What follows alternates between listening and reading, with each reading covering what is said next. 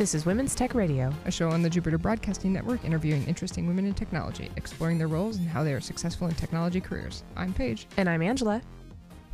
So, Angela, today we're going to talk to Lauren Voswinkel. She is a developer with Living Social, and she's also the founder, I guess, of the movement hashtag TalkPay. And so we get into a whole bunch of stuff about uh, kind of getting started in programming, what it's like to be a more experienced programmer, and then we dive into a long, awesome conversation about hashtag TalkPay. Yeah, and it's really epic. But before we get into that, I want to let you know how you can support Women's Tech Radio. You can go to patreon.com forward slash today. That supports the entire network, but specifically, it also helps Women's Tech Radio and you can donate as little as a dollar, three dollars, five dollars a month, you know, like a coffee or a beer. a bottle of wine is a little more expensive, like maybe ten or eleven dollars, at least mine is. Sponsor Angela's Mountain Dew addiction. Yes, actually there you go. Yeah, about two dollars for a twenty ounce Mountain Dew. So if you'd like to support the network, you can go over to patreon.com forward slash today. And we get started with this week's episode by asking Lauren to describe what she's into and uh, where she is in her career.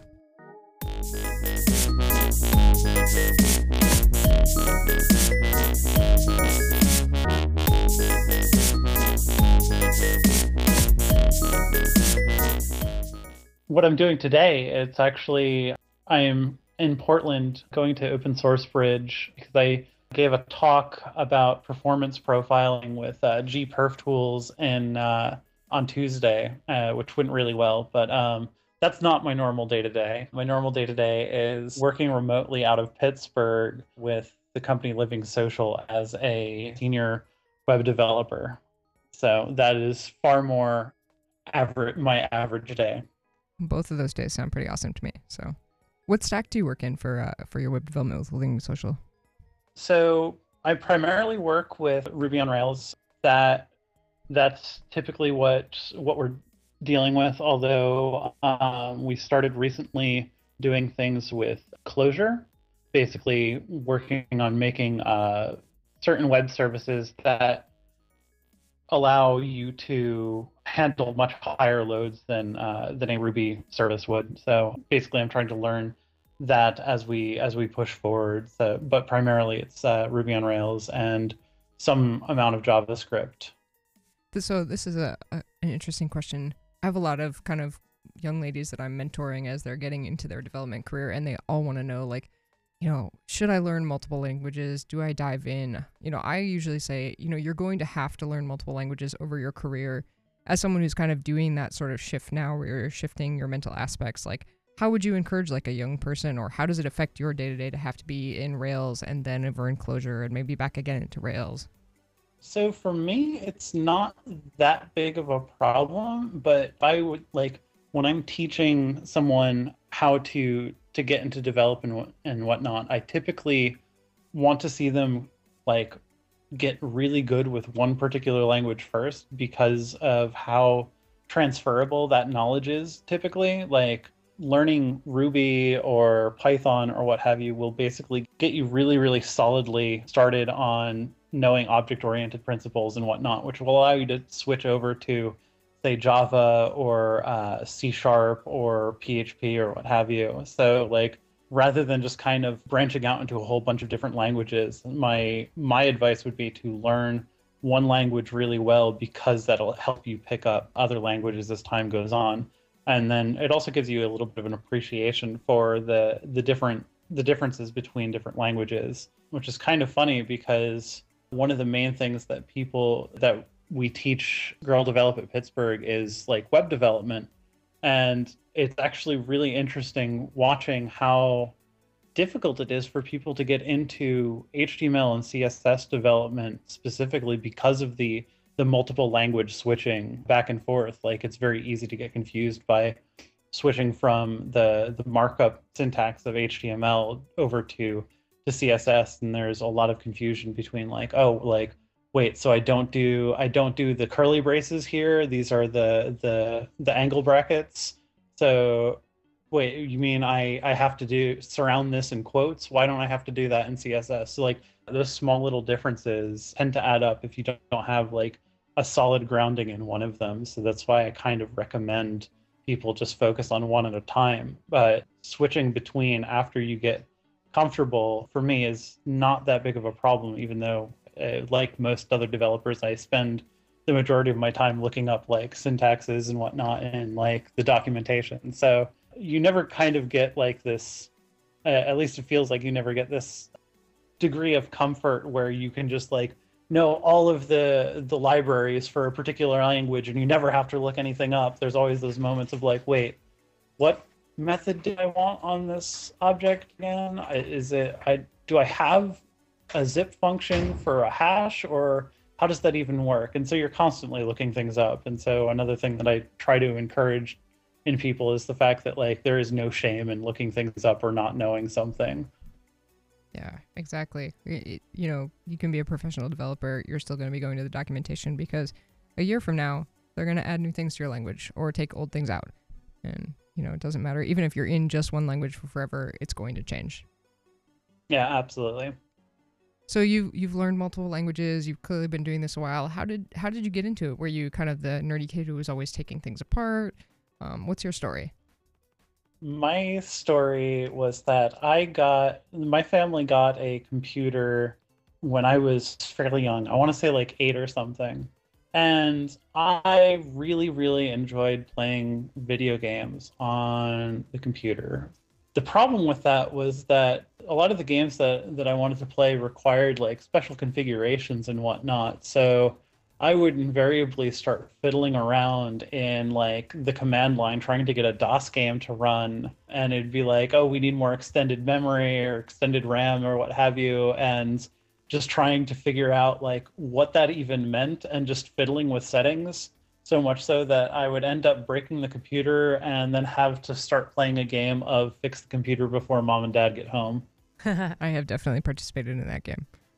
Yeah, so uh, that like that trial and error that like constant uh, push to to like want to figure something out is really what uh, what pushed me to enjoy working with computers so much. That early on like understanding that failure is not a bad thing per se is something that I think was key to to being able to be comfortable with learning uh, programming in later in high school to a, a small degree and then in college after that because whenever you're doing anything with computers you're going to fail quite a bit and it's perfectly fine if you do. Like the the cost to, to make mistakes in programming is typically very small. Uh, you just need to change some text and you're you fix something instead of wasting like canvas or or paints or various other materials. So I often encourage people to to fail quickly and get used to that feeling. I think that's really interesting that you make the analogy with art because I actually come from an art background um, and uh, in theater, and our our mistakes are much more costly because there's materials, there's a lot more time and a lot more people involved. Um, but there's this paradigm that Samuel Beckett, the playwright, kind of gave. That's uh, the quote is risk, fail, risk again, fail, be- fail better, fail faster. Something in that nature. But like and this is a prevailing attitude in the arts that like go ahead take risks and and fail and that's okay. And then we we don't bring that over into programming where failure is so much less costly. Yeah so so there's there's kind of an irony to that because there's the the paradigm in startup culture of like uh, move fast break stuff which is kind of lampooned in a lot of uh, a lot of circles that that are in like people more diversity minded and what have you. So so that's kind of funny because there is that like that thing of like, oh, we can just like keep moving and break stuff and then like a couple months down the line just be like, wait, we just painted ourselves into a corner and that's when the mistakes become a little bit more expensive when you have systems yeah. that you are that people are relying on and it's like okay well now that there's people relying on this can we change this and the answer typically in those situations is no so usually taking taking the time to to make mistakes and to learn from those mistakes as quickly as possible is is by and far the the better option. But again because of how cheap it is to fail with relation to tech it's not that big of a problem. Well i would really like to get into this whole movement of your hashtag talk pay. Can you tell our audience about that Talk Pay was something that started at Cascadia Ruby last year. It was I I ended up having discussions with people about how imbalanced the relationship between workers and employers tends to be, particularly when, with relation to pay and pay negotiation, mostly because employers tend to have all of these various resources that give them an idea of how much they should be paying for for a particular type of talent whereas individual workers don't have access to that information. And so I, I kind of have a a more socialist leaning bent, which is like still like a dirty word in this country for terrible reasons. But the conversations that I was having with people led me to do a lightning talk, which is a like short form five minute talk about openly sharing salaries. And so I got on stage in front of everybody and like laid out this this spiel about how in a capitalistic society, basically uh, our goal as individuals should be to make as much money as possible because of the system that we're put in where that behavior is encouraged.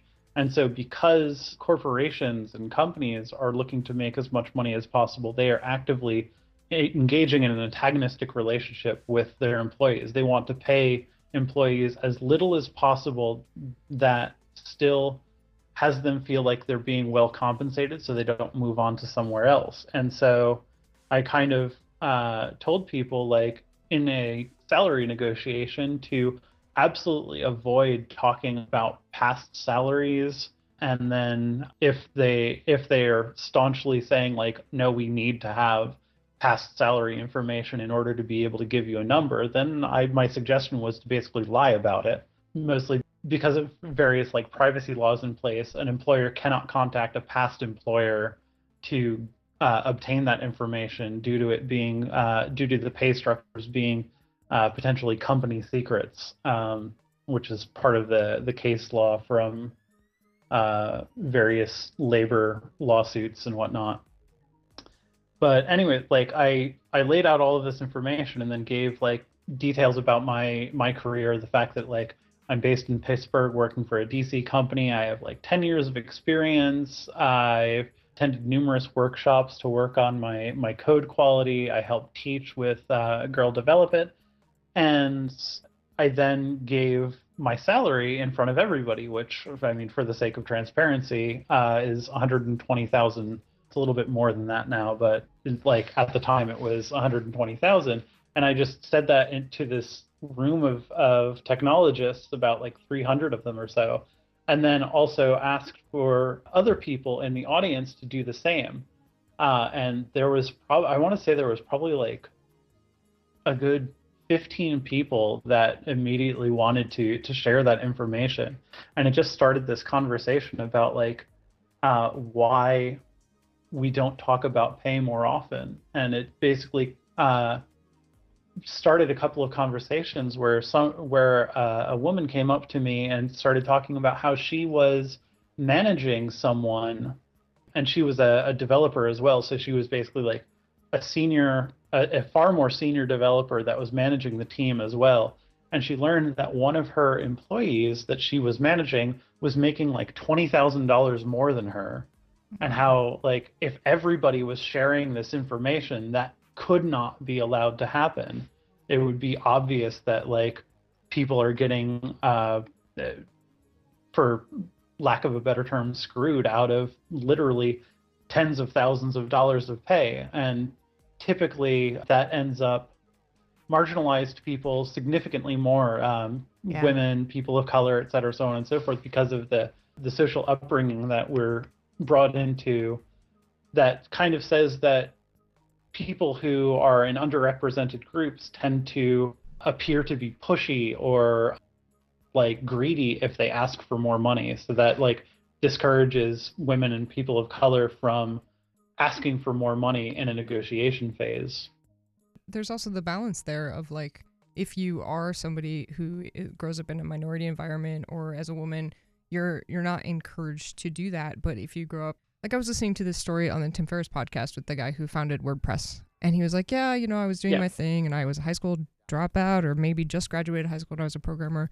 And some guy, you know, was mentoring me and he was like, You have to go down to this place and tell them that you want no less than it was like some ungodly sum, like two hundred dollars an hour to do coding and he had no work experience and he was Jeez. 19 and granted it was about in the boom but like that he just went out there and did that because he you know was encouraged to do it and it was expected of him as you know a successful like blue collar white male in that area at that time. And i don't think like I, i've had so many discussions with women who are like well how much should i charge? Like even just freelancing and like trying to talk someone into charging more than $20 an hour is like a painful conversation Yeah.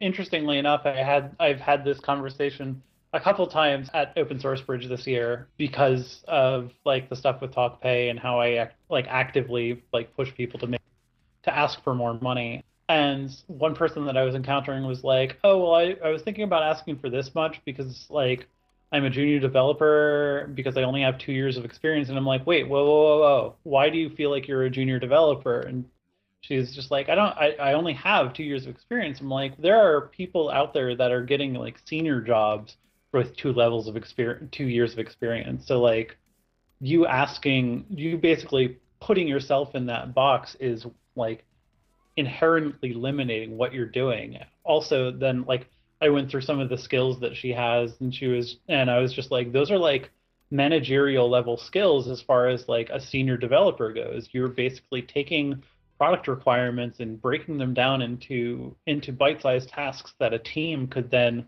easily act upon. Like that is a senior level skill. Like do not sell yourself short. But again, it's like women and people of color are basically taught to constantly undersell themselves, and that has huge impacts on their pay over the long term. Put on top of that, that so many employers base the salary that they offer on your previous salary, it leads to like this really terrible multiple multi-point impact where they're paid less when they first start working and they continue to sell themselves short and then also are affected by the fact that they undersold themselves in their first couple of jobs. It's just yeah it's a spiral it is this really terrible cycle. Yeah, exactly. That's really interesting. I mean, the whole thing of like how culture impacts this, how history impacts this, how, you know, capitalism at its heart impacts all of this. It's a really interesting conversation. I really applaud you for for getting up and standing up and being willing to say a lot of that. You know, I think this this sort of openness is really important. Yeah. And, you know, we're data geeks. Like, let's get some data on the table. Yeah. Yeah, so so that was that was actually one of the really funny things is I wrote an article for Model View Culture pushing people to share their their salaries on the on May 1st. And there was actually a bit of backlash from uh, from Gamergate after a while. They were saying like, "Oh, this is all a ploy of of Shanley Kane's." And what ended up happening uh, was in the article. I said like, I don't care what data we get when we start sharing this information. Like if we find out that women are making just as much money as men in in various fields, that's fine. But we need more concrete data to be able to to make informed decisions about this. We need to have people that are that are first coming into this field, whether it be through um, hacker schools or people that are self-teaching. Those people need to have a a good understanding of what their skills are worth in order to not undersell themselves. Like I hear I've heard so many stories of people that graduate a hacker school and they're used to making like eleven dollars an hour. And so when some when a company drops a salary of like forty thousand dollars an hour or yeah, forty thousand dollars an hour, that would be amazing. Wow. Forty thousand dollars a year, people are just like, Oh my god, this is so much money. And they immediately will take that not realizing that like even as a junior developer they could be making depending on the area that they're living in 60 70 80 thousand dollars a a year. And so basically that's another thing that ends up leading to uh, marginalized individuals or underrepresented individuals to enter into that spiral from the very beginning. Like the unrealistic expectation of what their skills can bring it hugely impacts that first salary Yeah, no, totally. I we have a I, I have heard of a company in Portland that uh, specifically targets the self-taught slash bootcamp audience, and they will they sign you into a two-year contract at thirty-five thousand. Wow. oh my god Yeah, That is so predatory, and it Yeah, and and they do they do have a strong mentorship program where they're really I think trying to run that, but you know it's still like mm, really guys. But I don't know all this stuff. So have you recorded uh, any of your pay talks yet? Or the lightning talk? Yeah. So the lightning talk was recorded. If I were to dig around, I could uh, I could provide a link, and I will probably email that to you all so that That'd be great. uh, it can be attached to things. So that that talk was was recorded. I have not given a talk about uh, like a long form talk about this, although I'm uh, going to be giving one in Toronto on July 11th for Toronto AlterConf, uh, which is funny because most of my information is based solely in like American history of labor, and so I get to to dig into Canadian uh, labor laws and uh, labor history. Nice. Uh, so yeah, that like it was kind of it was kind of funny because I started digging into it when the hashtag was was really going, like so May first or second. Um, but then but then kind of like that I, I kind of wasn't able to find the information I was looking for immediately, and now this is pushing me to like broaden my horizons of what I what I know on that, so that I can not sound like the the like self-centered American that like only we're important. So that all the countries view us as. Yeah. So- yeah, exactly. Which is is really interesting actually. When we were at uh, Linux Fest, um, one of the one of our listeners came up to us and was talking about this exact thing, but he was from Poland. And he said, you know, where we are, we don't have the disparity in the tech field at all. Like even at the university level, like the classes are fairly split 50-50 and the salary diversity is all but non-existent from what he was saying. So that might be the international look of this might be really interesting and like I, I love comparing what we're doing to other, you know, modern cultures, I Yeah. guess, to uh, why it's working why it's not working.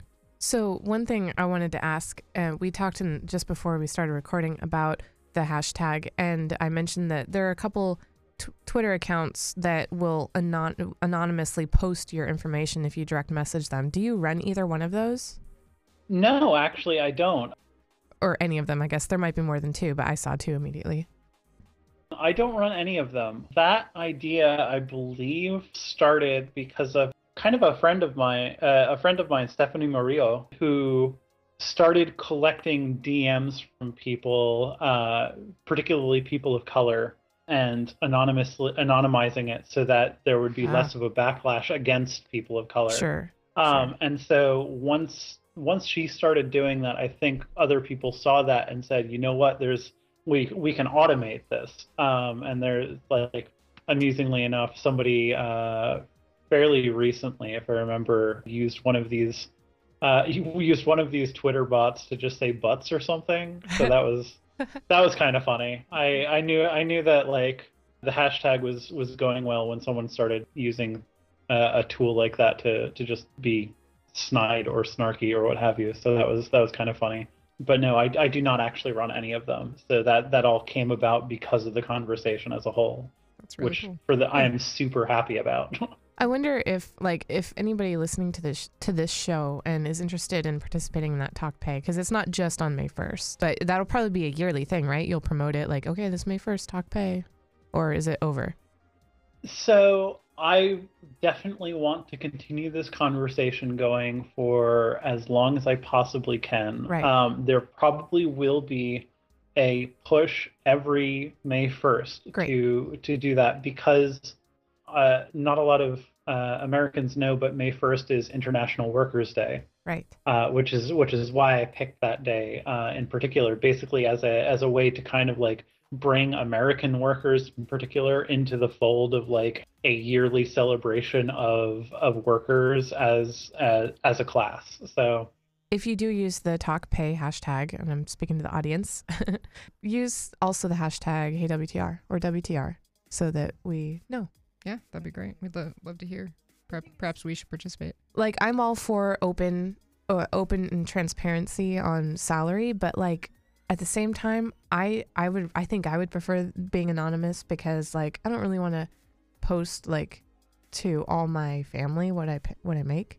Like that's still uncomfortable. I'd rather I'd rather people in the industry know Yeah. more than I like my family. Yeah, I, it's an interesting part about American culture. We don't like talking about money. Yeah. Yeah, there's uh, three things that we don't like talking about, and they're also the three things we fight about the most, which is money, sex, and family. Yeah. Can't live without any of those. So what's what's interesting is I I kind of am still a little ambivalent about the the anonymous contributions because like one of the things uh, one of the reasons why I started the hashtag was basically to encourage people to attach their name to a number. And the reason why I wanted people to attach their name to a number is because there are already various services like Glassdoor and whatnot that'll that give like ranges of salaries that that people can look at for if they want. But what it, I found ends up happening is that people from underrepresented groups who see those salary ranges find it very difficult to justify being in the higher end of those salary ranges. Especially in things where it's it's so huge a salary range. I mean, like Yeah, the developer salary can start at like 50, 60 and ends up at 250. Yeah, exactly. And so like a lot of people have have difficulty like putting themselves towards the towards the higher end of that. And so what attaching names to to these numbers actually does is they allow you to look at people and say what does this person know or do that is worth so much more than what I would value myself at. That ability to to look at that is absolutely critical in being able to give someone a realistic perspective of what they should be making. Because it's easy to say oh i don't deserve $120000 a year because i don't have x y and z. But when you realize that your coworker is making that much and they maybe have a year more of experience than you or maybe they actually have less experience than you and you look you can look at the like their work and whatnot you have something to concretely compare it to that makes it a little bit easier to just say you know what i am worth that much money I totally agree. Before we go, is there anything else you wanted to throw out that the audience should follow you on or things you might be interested in that we should take a look at? i don't know of anything in particular but uh, if anybody is i as a as a hobby, I like to to as I say play with fire, doing uh, fire poi and and fire breathing and whatnot, which is always entertaining. I don't know of any videos of me doing it, but those are always really interesting to watch people uh, play around with. Just if you're you're bored. I actually I have an online friend that does that. Yeah, fire I know somebody. fire poi is very awesome. That's very cool that you do that. It's it's it's a great feeling. Uh, I'm not gonna lie, but uh, definitely don't just try to go out and do that by yourself. Yeah. Uh, there there are communities for that that will teach you how to do it with safely without setting yourself on fire, and Yep. and definitely look around for that before trying. How many times have you set yourself on fire? Let's see. I, I want to say about like three or four. Fortunately, no accidents with fire breathing, which is probably like the Ooh, most dangerous That's thing. good. Yeah. Yeah. But I, I've like caught my hair on fire occasionally. I've I've like caught my pants on fire. The pants seems to be the most common one. Yeah, no, that that one's that one's really really easy to to have happen because like if you don't have your your planes just right when doing poi, uh, they they will just brush past you, particularly in the very beginning of of a set when the the fuel's still very very fresh and and uh, easily transferable. So. Yeah, I used to play fire lookout for a friend. So always have a friend at least. Yeah. fire fire fire safety with a with a blanket ready ready uh, a fire retardant blanket uh, ready at the ready to go so if you if you don't have that then you shouldn't be spinning so Right.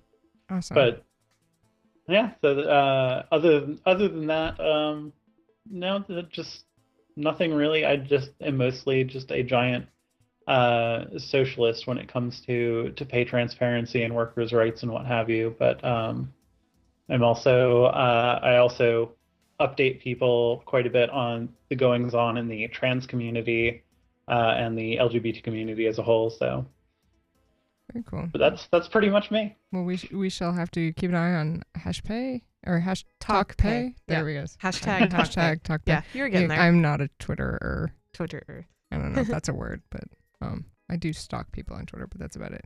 Um, so thank you so much for joining us, Lauren. We shall have to get together and chat more again. All right, absolutely. Take care. Thanks for having me.